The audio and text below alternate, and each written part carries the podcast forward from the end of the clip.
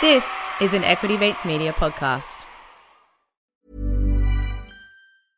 I'm Sandra, and I'm just the professional your small business was looking for. But you didn't hire me because you didn't use LinkedIn jobs. LinkedIn has professionals you can't find anywhere else, including those who aren't actively looking for a new job but might be open to the perfect role, like me.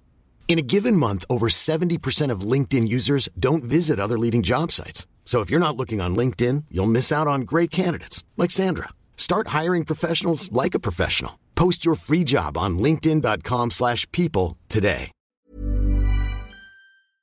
Talk money to me. Hello and welcome to Talk Money to Me, your need to know financial podcast. Thanks for joining us today. I'm Candice Burke. And I'm Felicity Thomas, and we're back with our interview episode where we sit down with an expert in our industry to chat about financial strategies, the markets, and all things finance. Now, in last week's episode, which we think you should go and listen to, we gave our listeners the lowdown on all things investment bonds and why people would consider setting one up. And this week, we've got a very, very special guest lined up for you. Please welcome the Chief Executive Officer of Generation Life, Grant Hackett, who actually joined the team back in 2017. Now, I'm sure his name sounds very familiar to a lot of our listeners, as he's most famous for winning the men's 1500 metre freestyle in both the 2000 and 2004 Olympics. So, welcome, Grant. Thanks so much for coming on the show. Thanks very much for having me, Felicity and Candice. It's our pleasure. Actually, funnily enough, I have actually met you before, but you wouldn't remember. So I was about nine years old, and it was actually at the Crowne Plaza in Terrigal, uh, at go. the pool and around the spa. So Far out, nine years old. God, yeah, you look a little bit different now, I have to say. So I can't quite reconcile the two, but um, it's a small world. Well, we're pumped to have you on the show, Grant. So thanks once again for joining us. Last week, we, in our Need to Know episode, we talked kind of about what investment bonds are, who might typically use them, and a few reasons why investors would find them attractive. So today with you, we're super excited to explore more about the particular features of the Gen Life products that you have and to get more about into that. But before we do, here comes our financial disclaimer. Our chat today is not personal advice, even though we are registered financial advisors at Shaw and Partners. So please note that the podcast and the content discussed does not constitute as financial advice, nor as a financial product. As always, you should seek professional financial advice before making any of your investment decisions. Jumping straight into it, obviously you're well known as a sporting athlete and a legend in the in the swimming pool, but I'm fascinated to hear, you know, the story of actually how and why and what got you into the financial services industry after being an Olympic athlete. It's really funny, you know. Ever since I was a young kid, I was always interested in finance and business, and you know anything that was kind of transactional related. And um, it was back in 2003. I, I sat down actually with my you know current boss, and he was my boss for a while in the Westpac BT days when I you know soon joined financial services after swimming. But sat down with Rob Kerman, another gentleman from um, Macquarie Bank, and and really, I just said, you know, look, this is what I want to do after swimming. I'm studying commerce law, um, and I was kind of looking at investment banking or retail commercial banking. And, you know, I really enjoyed my conversation with Rob and stayed in touch with um, Rob for, for many years afterwards. And I always kind of had this runway into financial services that I wanted to, to test to see if it was something I would enjoy. And, you know, it was literally a few weeks after the 2008 Olympic Games in Beijing where I started working in financial services and never really looked back. Really enjoy I guess all the different aspects to it. Um, you know, it's I've always loved markets. I've always been into to investments, and obviously going into the finance side um, of things, you get to understand that in a lot more detail. So for me, it was a space I was always interested in. I think swimming gave me an opportunity and a platform to have conversations with some really senior people in the industry, so to get some mentoring and some guidance on where I should go. And then I guess you get the opportunity uh, to then get in there. And you know, I've studied, done my postgraduate degree, and everything else, like anybody else who's going into to the corporate world. And yeah, just had a bit of a crack and, and kind of, I guess, found my way into to the position that I am today. And I've always enjoyed probably two aspects of the job. Is one, I love the people leader side of the job. I, I really like seeing other people do well and seeing them step up in their career and progress. I find that quite inspiring for, for myself to, to be totally honest. And it was probably the reason I was the, the you know swimming team captain and you know did quite well in my own um, performance when I was captain, which my coach was always worried about because he thought it would detract from my performance. And um, on the other side, financial services just a fascinating industry with so many different moving parts, and obviously. You know, plays a big role in, in a lot of people's lives. So, um, yeah, for me, it was kind of just bringing those two aspects together, and I've thoroughly enjoyed it ever since. Oh, that's some great insight. Now, has there been any lessons actually gained from being an athlete that crossed over to your current role as a CEO? Besides, obviously, well, you did kind of answer that, didn't you, with regards to being the team captain? I guess that was your start in leadership. Yeah, I, I think for me, that's probably what I learned about myself was you know, going into more of a leadership role was actually good for my performance because sometimes I think you can focus on yourself too much, particularly in the sport of swimming. You know, we see it as very much an individual sport, except obviously the relays. But when you're executing, you're out there on your own. So, you know, it's almost like watching a tennis player in many respects. And so for me, when I actually got the captain role and I took that focus a little bit away from myself and I started investing in other people's performances, mm. it actually helped with my performance. And that also came back to me because they started supporting me a lot too. So I really got that insight into myself and how I tick and how I'm wired a little bit more with respect to the leadership side of whether it's in business or sport. Some of the other things that I think are quite interesting that you can transfer over from the sporting world into the business world is obviously the, the performance, um, the drivers of success, the principles of success. And you've got to learn, okay, how's goal setting or being able to bring a team together, create a high performance structure in sport, which is really, really simple in many respects, and actually, you know, bring that structure over into the business world. And so I really tried to put a lot of time and effort and thought into to that, particularly when I went into Westpac and I saw very different cultures from what I was used to on the swim team versus what I saw um, in the business world. And, you know, creating frameworks like just a, a, clear definition of success and failure. In sport, that is so easy. In business, sometimes that can be so grey. Understanding the, the why, the purpose. Like when I was on the swim team, there was 41 people that you all knew wanted to be the best in the world at what they do, and 36 support staff that also wanted to be the best in the world at what they do. So it was really easy to see everybody's why. But sometimes the, the purpose or the reason why people are doing what they're doing is not as clear in business. So when you start to pull that out of other people, you get to see an improvement in their performance because they, they have more clarity around their objectives and what they're trying to achieve. And then you create an environment that has a clear definition of success and failure and where we're going and why we're doing it from an organizational perspective. It can really drive the performance of the organization, but more importantly, the culture of the organization. And we're all signing up for the same thing. And, and it naturally weeds out the people that don't want to form part of that too, because it's so strong within the individuals that are participating in the business's, I guess, overall objectives and the reason why we're trying to achieve those objectives. So, yeah, there, there was a lot of things. And, and I'm always thinking back to my sporting years when I was kind of up and coming. What was the hunger and the desire that I had then as an athlete that really drove me to get to an Olympic Games and to, to win in front of my home country?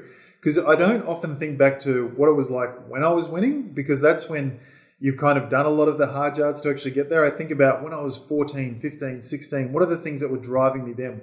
What was it like when people were telling me that I wasn't going to be good enough? And how did that motivate me to, to my performance? So I think of all of those little things and I just try and put those behaviors and those lessons into the business and, and you know, try and get people along that journey so so we're all signed up to the same thing. I really like that because what you're effectively saying is you in you put a lot of effort in the long run to invest into yourself, hitting the pool early when you're at a young age to then set yourself up for that career and that's that's what we can see in business and that's what we can see as advisors. We always say that to our clients is let's invest in you now so your future self is going to thank you for it. Yeah, and it's it's really hard for people to see that sometimes. You know, you do need coaching, you do need guidance and it's really funny, you know, we're sitting here talking about financial services and giving financial advice.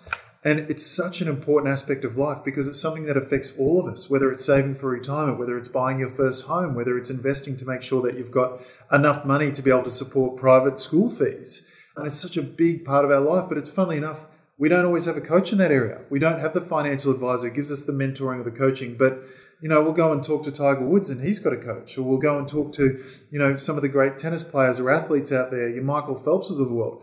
They're all amazing and the best in the world at what they do, but they still have a coach who keeps them accountable, who keeps sharing the vision with them, who keeps putting the pillars and the programs in place to make sure that every day they're getting the absolute best out of themselves. And it's the same when it comes to your finances. To get the absolute best out of your, yourself and your own, you know, financial well-being, you need someone there supporting and driving that with you. And and just that accountability. It's like going to the gym, right? Like I'll go to the gym tomorrow morning with a mate. If I'm doing it on my own, maybe I need that extra bit of rest. I think I'm a little bit tired. But I know if I'm meeting someone there and I'm accountable to that, I'll most likely pull myself out of bed and get to the gym. Oh, that's so true. You've basically sold to all of our listeners the reason that they need a financial advisor. I mean, this is great. we'll just play that clip and send it to new prospects. But it just makes sense, right? Like it's just logic. Like if you want to be really good at something and get an outcome, then get a coach, get a mentor. It's like when you go to the gym, you get a personal trainer. It's like when you want to be good at sport or you want to see your kids good at sport. What is, what's the first thing you do? You go around and look for the best coaches and best teams that you want to form a part of. Same in financial services. Go and get the best advisor you can out there. Go and talk to all your friends and family who have got a financial advisor or work with a certain business and get their insights and see what their reputation's like. Definitely. And I think another really good point, uh, which would be relevant in your life and ours, is it's not going to happen overnight. You know, you're not going to make money in the markets overnight. You're not going to become an elite athlete overnight. It's a long term game plan. It's like it took me 15 years to become an overnight success, as they say. And it's, it's so true. It's like we, we see all this amazing talent coming out of somewhere, but they have been grinding for 10, 15, 20 years. It's the same in financial services. I mean, what did Warren Buffett call it? The eighth wonder yep. of the world, compounding yeah. interest. Like it's so true. Like, and that's what investing's like, right? It's it's sort of okay. I start here. I've got this massive goal, and I always use the comparison of my goal in the men's 1500 meter freestyle. When I had a goal to win the Olympics, it's a 30 lap race. The best in the world at the time was a fellow Australian, Kieren Perkins. I was over four laps behind him. Now you win and lose by 0.1 of a second in this sport, not by over four laps. So I was, it was just a goal that was so far out there, and it's like saying, I need a million dollars to own my home or whatever it might be, and I'm earning this much a month. It's like, yeah, you start at a really small step, but then you make these these increments, these increments, these increments, and you do it over time and you maintain the discipline. Then all of a sudden, kind of look back and go, wow, I've made some serious progress, and you feel really proud of that. And then what happens is you get this thing called motivation. You think, I want to do more of that. I want to try harder. And that's and that's the biggest problem when I often talk to people about motivation. They sit there waiting for motivation to hit them. Motivation doesn't hit you first and then you go on to achieve your goals. You actually just have to start when you feel tired, when you don't want to do it, when it just it feels like, you know, that goal is insurmountable. That's when you start. Then all of a sudden those those little steps or those little milestones that you hit on the way, they're the things that start to produce the motivation to want to do more, to want to, you know, train or try harder or whatever it might be that you're trying to achieve. And and I know that's what happened to me in sport. Every time I got to, I was four laps off. Wow, I'm only three laps off now. I'm only 100 meters off now. Like you go, okay, I want to do more and more and more. And it's exactly the same with your finances. As soon as you start seeing those milestones or those goals that you, those smaller goals, those digestible ones that you hit, you're ready. You're ready for the bigger ones. Well, we're feeling very motivated right now. So, I guess for our listeners who might not be familiar with investment bonds, how do you describe what Gen Life do and actually offer for investors? It's it's really simple. I often say to people when they ask about investment bonds, they go, "Well, what is it?" I said, "Well, it's just another legal structure to invest in." So then you go, "Well, you know, you can invest through a company, you can invest through your own name, you can invest through your superannuation, you can invest through a trust." Investment bonds is just another category like that that you can invest in. Now, the most comparable one of those structures that I just referred to that it's like is superannuation because it's an after tax paying structure. Now, we all know super because we're all you know pushed into it because of the super guarantees, of course, and there's just so much commentary around it. But if you've never heard of superannuation, it would sound very complex, and I don't know how this works. And Investment bond sits in this spot where, because it's not as mainstream, people don't often understand it unless you sort of explain it to them and go through the detail of it a little bit more. The big difference between us and superannuation, our headline tax rate is 30%. You know, with all your add backs and your franking credits and the way we manage the tax position, it often sits below 20% for a lot of our um, funds that we have on our investment menu now that you and your financial advisor choose. Um, and so, you know, comparable to, to superannuation with a headline rate of 15%. So, Best way to explain it, just another legal structure that's been around much longer than superannuation with very few changes in it. And it's an after tax paying structure. So you don't have to worry about doing your tax returns or anything like that. So, from an administration point of view, very, very simple, very, very set and forget. And so, the process involved, do you necessarily need a financial advisor to set one up? Talk us through the process. The, the way our inflows work, so if we just look at last quarter, we did you know around 182 million dollars worth of total inflows. Just over 90% of those inflows come through the financial advice network. So it's a lot of it's coming through the advice space. And that's purely because of some of the reasons that I just spoke about. That they are a lot more educated. They understand this investment structure. They trust it a lot more. They know how the after tax position works. Um, and then about eight or nine percent actually come from the direct channel, which we haven't put much time or energy into at this particular stage because we're big believers of financial advice. So if we go out there and educate the financial advisors, they'll then educate the clients, and that's the way we start to produce I guess, a bit more scale within our business as well.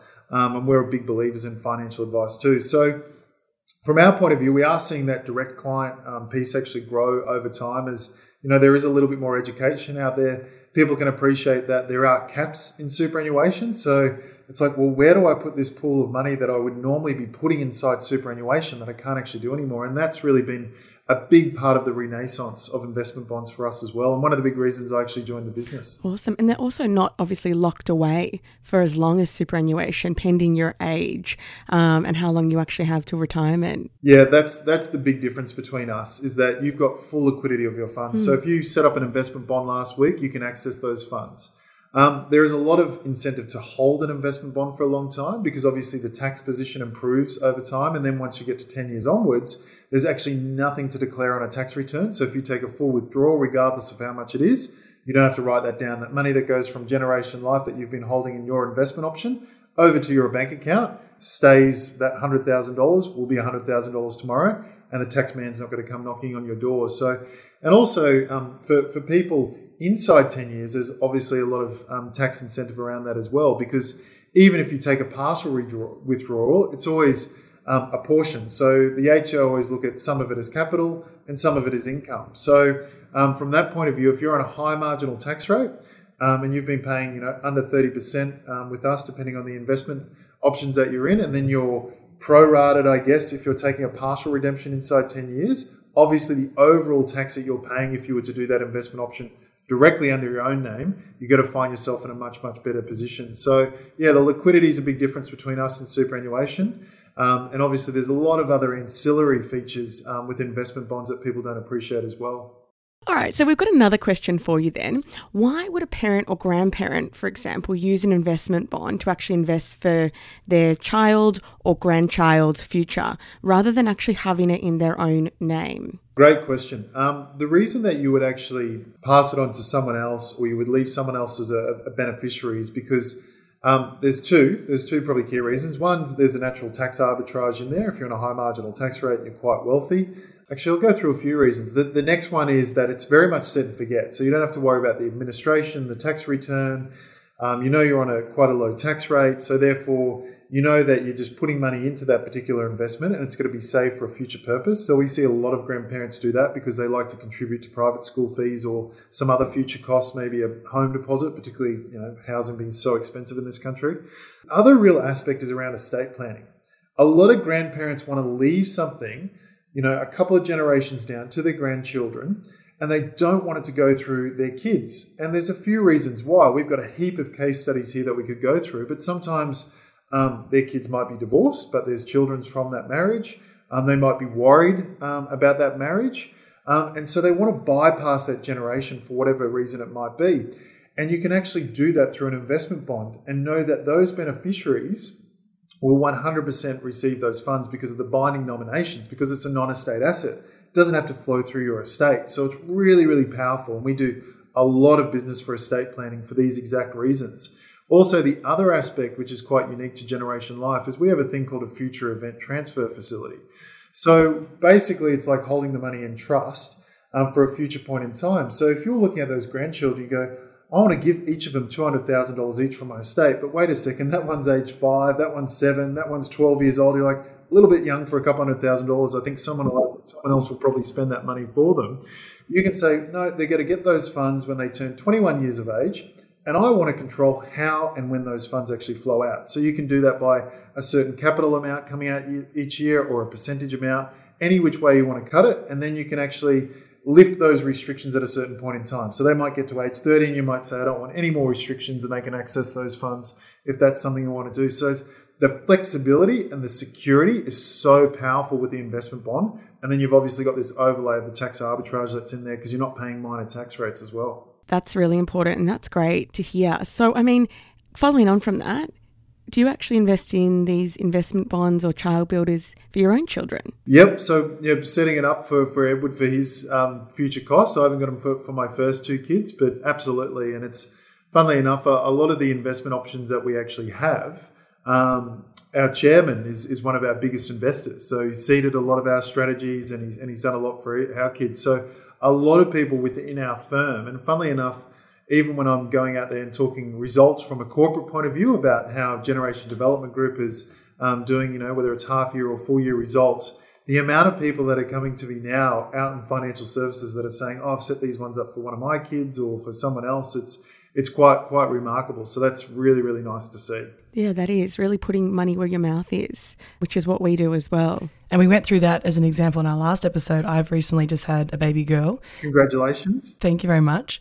And she's one lucky little girl because she's got an investment bond set up for. I, I picked the vetting age for 25 years, but I like what you were saying. You know, you can control your your children's or your grandchildren's or your great grandkids, you know, financial future and set it up and, and almost control from the grave. It sounds a bit morbid, but a lot of a lot of our clients, you know, they worry about these things and it is like setting up a testamentary trust without all the legalities involved in it, right? Because it's protected. It's it's so powerful because one of the, the big things that people don't understand too is that these are tax free upon death. So it doesn't matter if you set one up last week and then it's going into a beneficiary. If there's any tax liability that's been created in that short time frame, there's no tax to pay. So, you know, for a lot of people, they've got I guess, all of these unique estate planning features that can actually solve some really complex problems. But then you've got all these tax benefits associated with it too. So it's really, really powerful because, I mean, that's one of the things that a lot of people are worried about when they're transitioning wealth. What are the tax implications? What are they going to do with the money? You've got all these baby boomers that have created all this wealth, particularly even their own properties.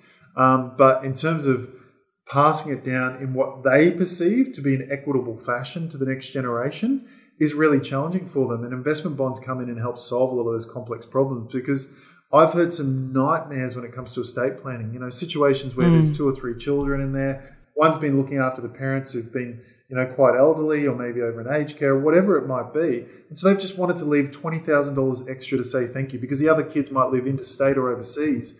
But then that's fractured the whole family. They've all gone into fighting over the estate, spending money on lawyers because the big difference with us, if you want to challenge one of these, and of course you can challenge anything that you want to, um, you have to use your own money. Where if you're going through the estate and probate, you can actually use the funds from there to fight one another. So you're fracturing relationships and using the funds that someone else has really worked very hard for to, to build up over the course of their life. So it can avoid a lot of very sad situations. Yeah, and I guess this is kind of a good leeway back to superannuation, right? Because the baby boomers do have a lot of money in superannuation, and a lot of them are actually worried about the tax that their adult children are going to have to pay upon their death. So this is potentially a good solution, isn't it? Uh, absolutely. So we, we do a lot of modeling for, for people that might be in, you know, sort of a no tax environment when they're retired and you know, but they know that there's a taxable portion that sits within their superannuation. So, so we look at that and we look at okay, if you're right near the end of your life, going into to our tax structure, what's the what's the tax that you're paying inside the investment bond versus what you could call that that death tax that might be sitting inside the superannuation as a liability, and we'll work out okay, you know, if you pass away within 15 years' time um, well, inside 15 years' time, sorry, you're actually in a better tax position with the investment bond than what you are with your superannuation. So we make sure that we have a lot of support here for financial advisors if they've got a unique situation and they think, wait a second, I've got an estate planning issue. This is something normally I'd go out to the estate planning lawyer and bring the accountants in to look at testamentary trusts and other sort of structures that are, are quite expensive to set up and very expensive to run over time, where the investment bond could be a much simpler and even in a lot of circumstances, much more effective solution. So we make sure our technical team here provide all the analysis to the financial advisor. And you know, integrity and credibility is very important in business. So we'll say, look, our structure is is superior, or our structure isn't superior as to, to what you're proposing on the other side. So go with that one, or perhaps take a second look at ours. That's awesome that you you go that extra mile to educate and inform the financial advisor because it is a one-on-one trusted personal relationship at the end of the day and you know it's our job and, and, duty of care to make sure we're actually exploring lots of different options so i want to come back to you know so it's obviously an investment bond you can use for setting up the next generation, the children's and, and so forth. But you can, as you as you've explained, Grant, use it for an early retirement option. Or even if you're already in super and you might be in pension phase, it's another alternative. But I guess when you decided to make that decision with your financial advisor, what typical investment options are there and how does the board and, and yourself actually go through the investment process to select these investments that you can select inside the bonds? Yeah, that, that's a great question, Candice. It's actually um, it's quite an extensive process for, for us to, to get on our investment menu. So um, we've got an investment committee that's set up that um, we go through a whole due diligence process with our investments team, which is a, another team that sits within uh, the, the business, obviously, and um, you know, you can select any investment option that sits on our menu. So we cover every single asset class. Um, so you can create your own portfolio. You can create a core satellite approach, whatever it might be. You might go into one of the diversified options if you want a little bit more simpler and set and forget. So, and depending on obviously what your risk profile sort of is overlaid over the top of all of that. So um, for us, we want to make sure that we've got the right managers on there, that they've got the right performance. Um, we monitor it obviously very, very closely. You know, there's been some big name managers out there you know, at the moment that have seen some, you know, turbulent periods. So, you know, we're on the phone to them, we're checking in with them on a very consistent basis. And um, for us, it's something that we take a, a, lot of pride and a lot of time and effort into. And look, there's kind of three key criteria that really that we look at as an investment committee as a firm if someone's coming onto our investment menu or, or we're removing them for, for some other reason is one, you know, it has to be aligned to the financial advice network. So financial advisors have to be using them. So we rely on a lot of feedback from that. Um, it has to be on the approved product list, not just you know for, for us, but all the dealer groups and you know self licensed practices that are out there. So it, it, there has to be some sort of alignment. No good putting on a, an amazing performing fund, but no one can actually ride it because it doesn't you know sort of tick their risk and compliance box. Um, the second part is we also have to have a, a significant tax arbitrage in there. It's no good putting strategies inside an after tax paying structure if we can't bolster up the value proposition through our tax structure. So we do a lot of homework on that and all sorts of, I guess, stress testing scenarios and all sorts of, you know, macro environments that we might find ourselves in to make sure that those funds um, are going to outperform on a consistent basis. And then the other aspect on it is, you know, brand, the team, you know, the quantitative, the qualitative overview. So really just getting into, I guess, the, the detail of that fund and their, their processes, their filtering processes, um, if it's an ESG fund or responsible investing, you know, uh, investment option going on the menu, we make sure that they're actually doing everything that they say they're doing. It's not just greenwashing. So, yeah, it's quite quite an extensive process for us here, and it's even probably more so with us because we have um, a really interesting, I guess, set of categories that we have in terms of optimizing the tax position within our funds. So we've got tax optimized, tax enhanced, and tax advantage. Now, these three layers don't sound too much um, when you sort of roll them off like that. But what we've been able to do here at Generation Life is because we've grown to well over 2 billion worth of funds under management is that we talk with the fund managers and we say, hey, instead of being managed in the normal unitized structure where you just get poured into that particular strategy with all the other investors coming from all other different practices and channels, we have our assets sit out the side so we can more closely manage the after tax position. And we can do things within our tax structure like offset a capital loss against income.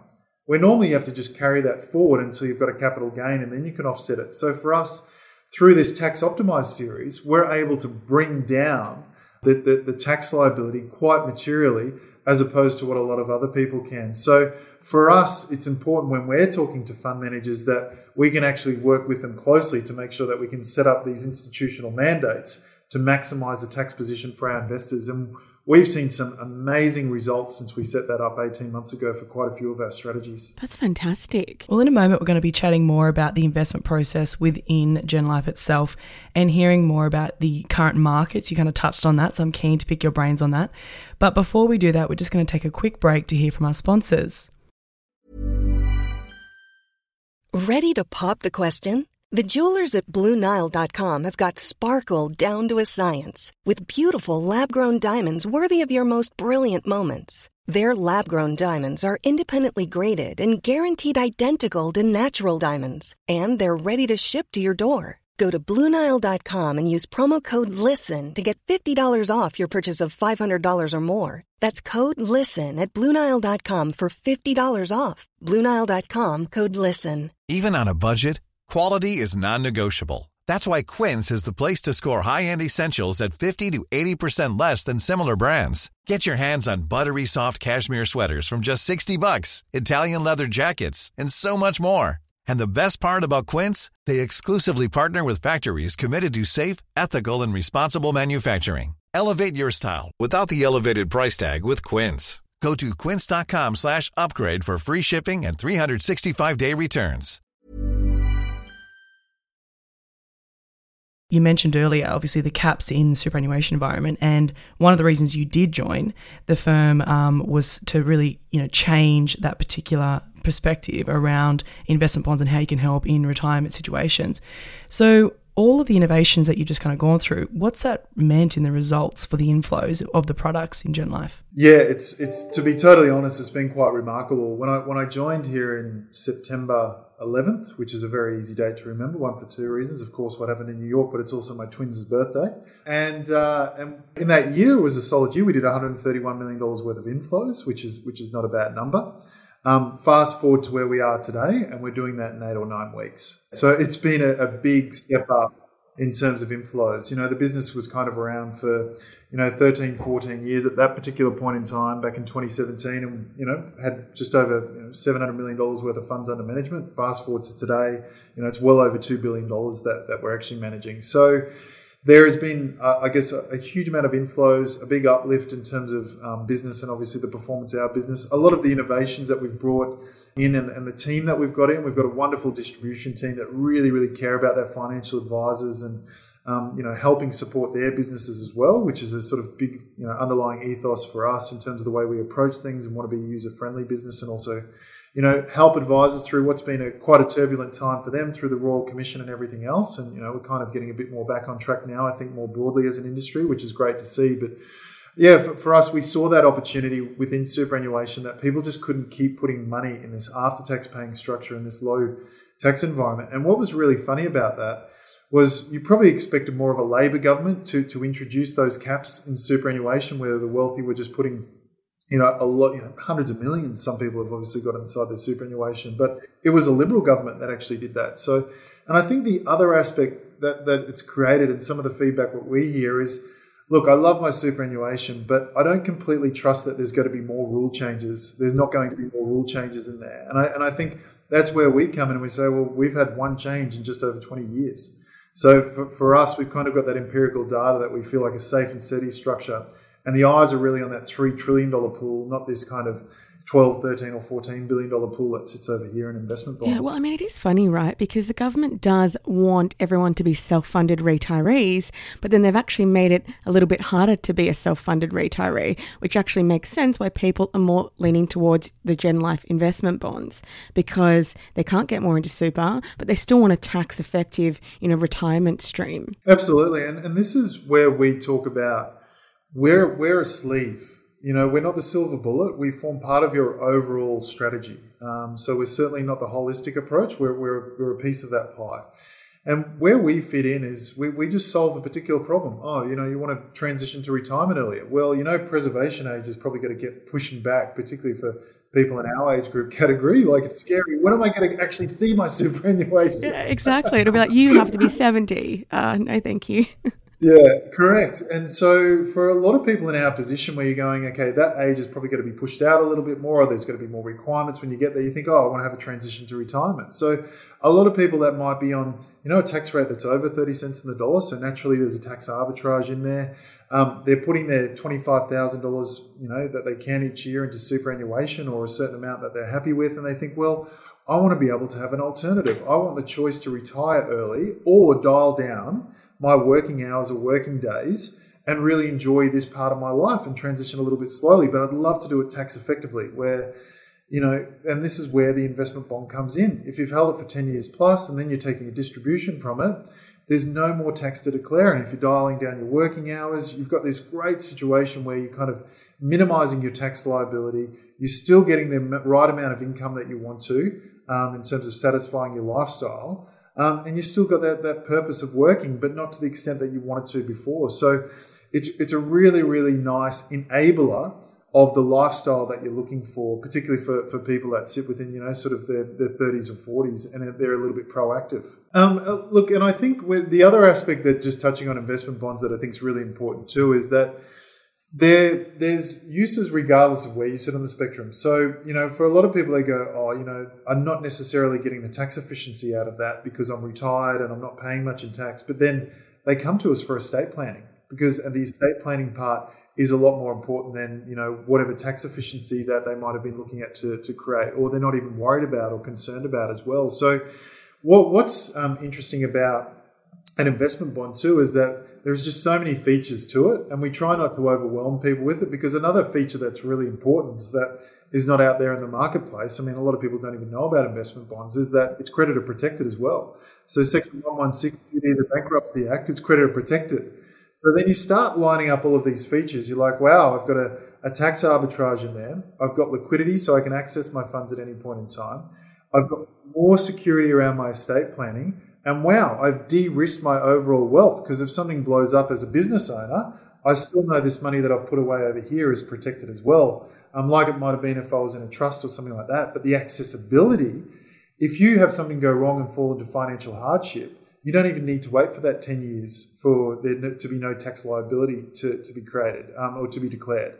You can actually take those funds straight away. So it's, it's the, the features of an investment bond are really powerful but it's the flexibility and the strategies that you can deploy that really enhance it depending on enhance it depending on your circumstances. I think that's a really key point. You know it it is a like you were saying at the start, you know, you're setting up, you're putting in the hard work now, you're setting up your financial future for those certain, you know, variables to play out in your favor. And I guess really topical given the volatility we're seeing in the markets, a lot of geopolitical risk. We've got a probably uh, election year here in Australia, so lots of moving pieces to the market and someone's financial plan and conversation. So you know, let's talk about the downside risk, right? You're a small part, like you said, of the holistic side of someone's financial future. But what what happens when it goes wrong in the market? Have you had to sit down with your investment process and go through the mandates and go through the financial products and managers that you do use to say that's a red flag? Maybe we need to, you know, talk about what goes wrong in, in the industry, I guess. Oh, absolutely. I mean, we have to look at all, all sorts of parameters when we're talking about a fund manager on there. And, you know, is there any sort of style drift? Has there been team turnover? How far is their performance off benchmark? So, there's all sorts of aspects that you need to look through. And you also got to look through, um, I guess, a bit of the noise as well. Like some strategies aren't going to perform well in certain environments, you know, whether it's value, whether it's growth, whether it's an absolute return strategy. So that's that's why it always comes back to diversification, right? Like it's like instead of just throwing all my eggs in, in this particular investment bucket, so to speak, it's making sure that I've got a strategy that I know is going to grow over grow over time, but I can sleep at night. And, and that's the most important aspect of investing. Definitely. being able to sleep at night. It's no good. It's good looking at that fund manager going, wow, they've spent three years at a 40% return. I'm going to go on that one. But then all of a sudden, their volatility is so high that they could actually have a 40% down month. You know, and I've seen some managers, not on our investment menu, but some hedge funds where you've seen them up to almost 60% down in a month when you look back in March 2020. And unless you're, and you could be 60% up probably at some point in time as well, but you've got to know what level of volatility, what level of risk will allow you to sleep at night. And I think that's one of the most important aspects when it comes to investing. And, and certainly when it comes to, um, I guess, you know, markets that are, are, growing, you know, there's a lot of winners um, in those types of scenarios, plenty of liquidity in the system. But you know, you have to make sure that you've got a, a, bit of a black hat on sometimes. And every time you're having the conversation about an investment option or what's sitting on the menu, what happens if it all goes wrong? What happens if there's a massive correction within the market? How are these strategies going to perform? Are these teams set up to be able to endure that? And for how long? So these are all the questions that we need to consistently ask ourselves to make sure that we're always on the edge of our seat. You know, one of the big things, there's two kind of under, underlying principles I really believe in is one is always stay humble um, and always work hard. So humility stops you from creating blind spots um, in anything because as soon as you think you've got it, as soon as you think you're doing well, and, and I know I've learned this from my sporting career, something comes and bites you. And the reason it bites you is because you weren't on the lookout for it. You weren't sort of staying a little bit, you know, a level of healthy paranoia. Um, so I think that, that humility is really important. You've got always got to be asking yourself those really tough questions. And the other aspect is, yeah, you've got to you've got to work hard. The only way to really produce results and that's kind of how our business operates. And I, and I think we're really good at not getting ahead of ourselves. And as soon as we have a good result, we're kind of saying, okay, we have a good result. Like, you know, after your biggest successes, normally your biggest failures come and vice versa. So we've almost got this internal paranoia of making sure that we're always moving forward and we're not plateauing in terms of our approach or psyche um, within the business. And I think we have that overlay when we're talking about some of the investment managers that we're looking at on the investment menu as well. And I think, you know, just want to uh, bring in that sport analogy uh, as well. you know, your own investment mandate, your own investment philosophy, with all the volatility going on, uh, no doubt you have a financial plan, you know, one, two, five, ten years.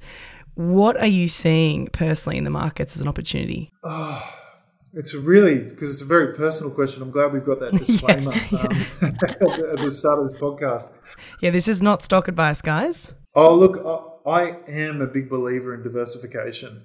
And it, it's funny, um, the more like kids I've had, I'm up to number three, the more I get like hell bent on that because I feel more and more safe and I can sleep at night. So, you know, as I was kind of coming through my, my swimming career and, you know, just into business and, and didn't have kids, I was really all on growth assets the whole time. Like, you know, which there's a lot of risk with a lot of those where, you know, I can say over the last kind of three years, a lot of that psyche for me, I've gone into okay, where can I produce a little bit more security and cash flow?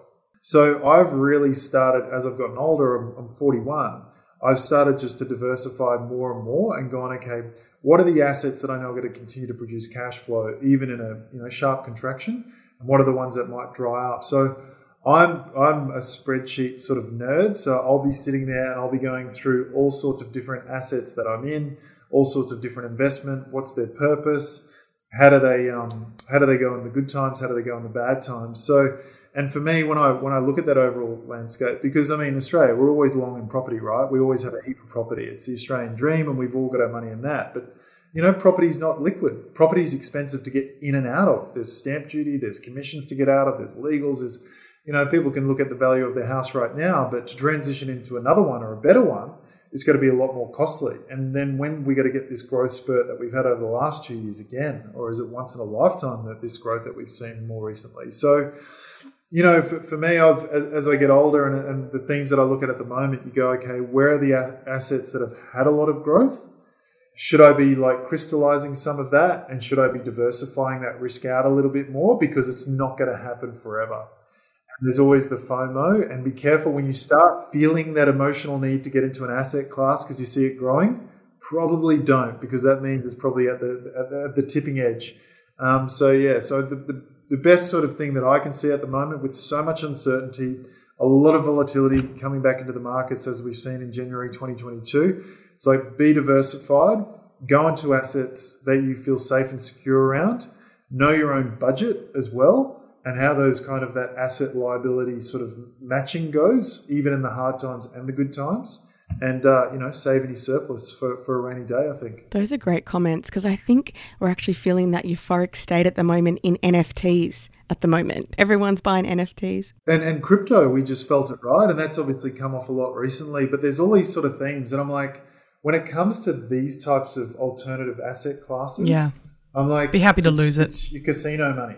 It's your casino money. Be be prepared to make two hundred percent out of it, but be prepared to lose the whole thing. So, and and that's the way you kind of need to, to, to go with it. Because let's be honest, when it comes to these sort of asset classes, I've spoken to a lot of people about whether it's NFTs, whether it's about crypto, and no one really knows what they're talking about yet. I'm still I'm still not convinced of any one answer that I've received that they can tell me this is the way it works, this is the market, this is how it's going to grow over time, this is from a regulatory point of view what's going to happen. No one has that kind of insight that I'd really be looking for to, to feel, you know, safe to, to put a material amount of money in anyway.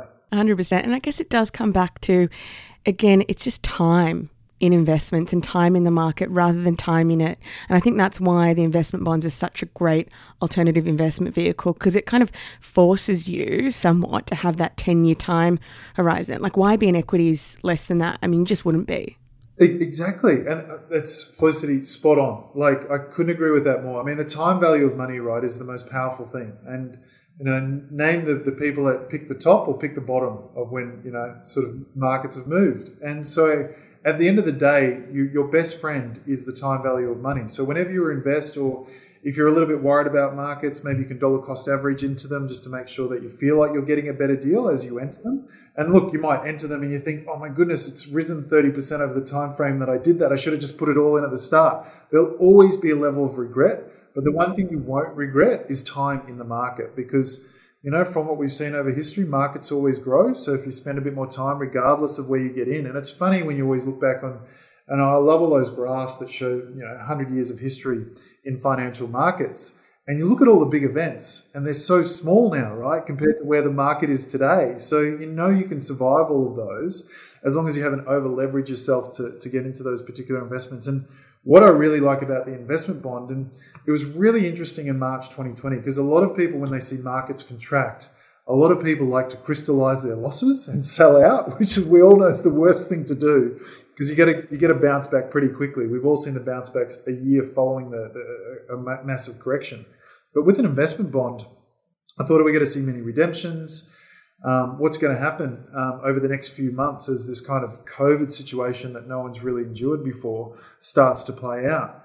And it was it was really really interesting the insights that we received because no one came to us for their money. In fact, our redemption rate was probably the lowest it's ever been. So people were going, no, you know what? I know I've got some great tax benefits that's going to come along with this particular structure, so I want to keep those. So I'm not going to go to this particular asset for liquidity. And what was more interesting is that in the last quarter of that year, our inflows for that particular period was, was a record.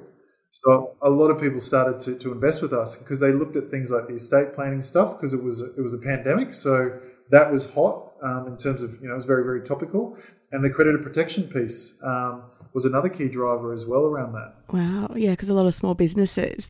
Look, to finish off, what advice would you give an athlete starting out in their sporting career in relation to their finances? Because obviously, you know, a lot of people have heard that athletes don't necessarily make the best financial decisions. However, you're a bit different, obviously, because you got into finance. So, any advice for any um, up and coming athletes listening? Oh, I, I, I'm actually super passionate about this this one because when when I was at Westpac, one of the businesses I set up there um, was called Alpha, which was sport and enter- was for sports people and entertainers, purely because of this issue. Huge amounts of cash flow, but not much education. Heaps of, I guess, fans hanging around them, telling them what to do with their money. And if you've got a lot of money, you haven't got too much education or experience around it, and you've got a lot of people who are hanging on. It's like the, I call it the MC Hammer effect. I think he was spending like a million dollars a month. Month he said on his entourage. Like it doesn't matter how much money you're making if you spend it, you're going to have nothing left. So, my piece of advice would be um, get the right people around you who are going to help you, get the right accountant, um, get the right financial advisor to be able to support you and put a heap of discipline in place. Um, the one thing that I did in my career, because you're young too, you try to keep up with, you know, if you're on a football team, maybe the other player who bought the latest I know, iPhone or whatever it might be, you feel like you are young, so you're a little bit more susceptible, I think, to those sorts of behaviors. But the one thing I did was I had three categories of um, every time I'd receive income. One would go in the expenses, mortgage, sort of um, tax bucket. The next one would go pure investments.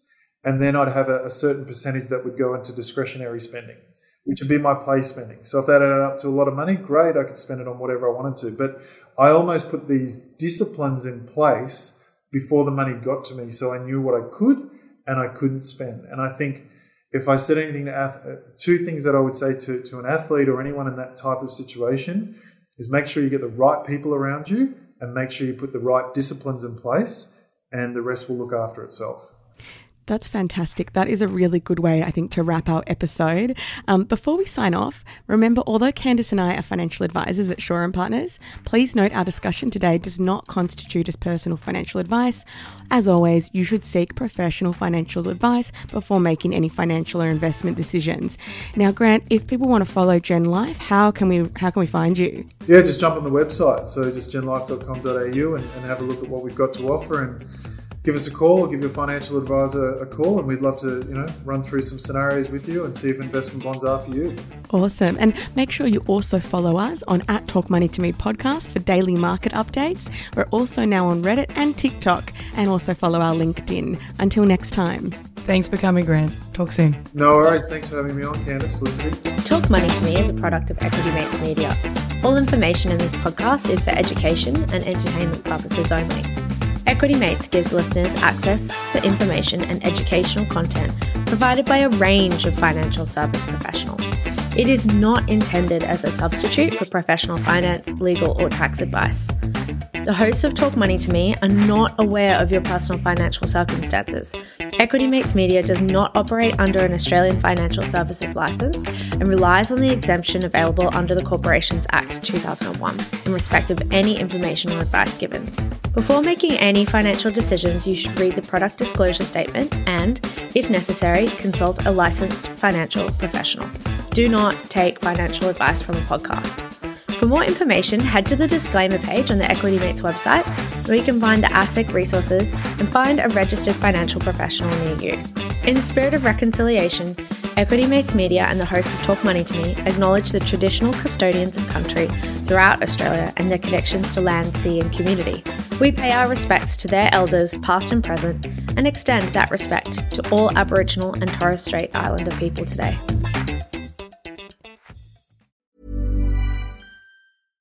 Imagine the softest sheets you've ever felt. Now imagine them getting even softer over time. That's what you'll feel with Bowl and Branch's organic cotton sheets. In a recent customer survey, 96% replied that Bowl and Branch sheets get softer with every wash. Start getting your best night's sleep in these sheets that get softer and softer for years to come. Try their sheets with a 30-night guarantee. Plus, get 15% off your first order at bowlandbranch.com. Code BUTTERY. Exclusions apply. See site for details.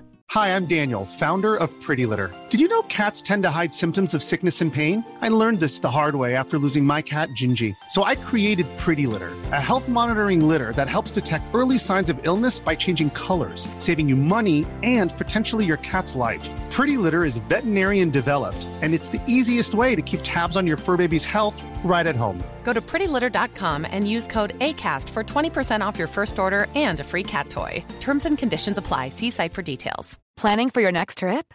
Elevate your travel style with Quince. Quince has all the jet setting essentials you'll want for your next getaway, like European linen, premium luggage options, buttery soft Italian leather bags, and so much more. And is all priced at 50 to 80% less than similar brands. Plus, Quince only works with factories that use safe and ethical manufacturing practices. Pack your bags with high-quality essentials you'll be wearing for vacations to come with Quince. Go to quince.com slash pack for free shipping and 365-day returns.